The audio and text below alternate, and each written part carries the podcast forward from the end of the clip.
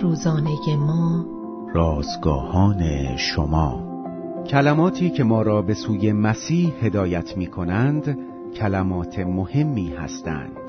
روز هشتاد و هفتم از شماره یازدهم نان روزانه ما.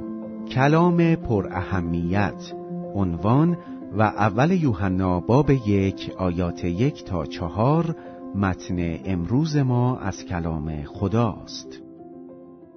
در ابتدای کارم به عنوان ویراستار نان روزانه ما سعی می کردم برای هر کتابچه یک آیه روی جلد انتخاب کنم. پس از مدتی مردد شدم که آیا این آیه اهمیتی دارد یا نه. مدت زیادی از این تردید نگذشته بود که نامه یکی از خوانندگان به دستم رسید. آن خانم توضیح داده بود که بیش از 20 سال برای پسرش دعا می کرد. با این حال وی هیچ وقت علاقه به عیسی از خود نشان نداده بود. اما یک روز پسر آن خانم که به خانه مادر رفته بود آیه روی جلد نان روزانه ما را که روی میز قرار داشت خواند.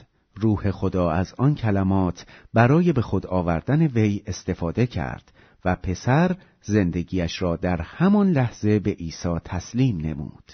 آن آیه یا اسم آن خانم را به خاطر ندارم اما هرگز پیام روشن خدا را در آن روز فراموش نخواهم کرد.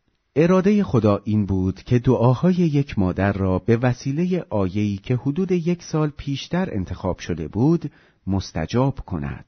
خدا از جایگاهی فرای زمان اعجاز حضور خود را در کار من و کلام خودش نمایان ساخت. یوحنای رسول عیسی را کلمه حیات می‌خواند.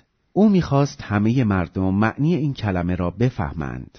او می نویسد به شما خبر می دهیم از حیات جاودانی که نزد پدر بود و بر ما ظاهر گشت. از آنچه دیده و شنیده ایم شما را اعلام می نماییم تا شما هم با ما شراکت داشته باشید. هیچ سحر و جادویی در نوشتن کلمات روی کاغذ وجود ندارد. اما قدرتی که در کلمات کتاب مقدس است زندگی ها را عوض می کند چون آنها ما را به سوی کلمه حیات یعنی عیسی هدایت می کنند.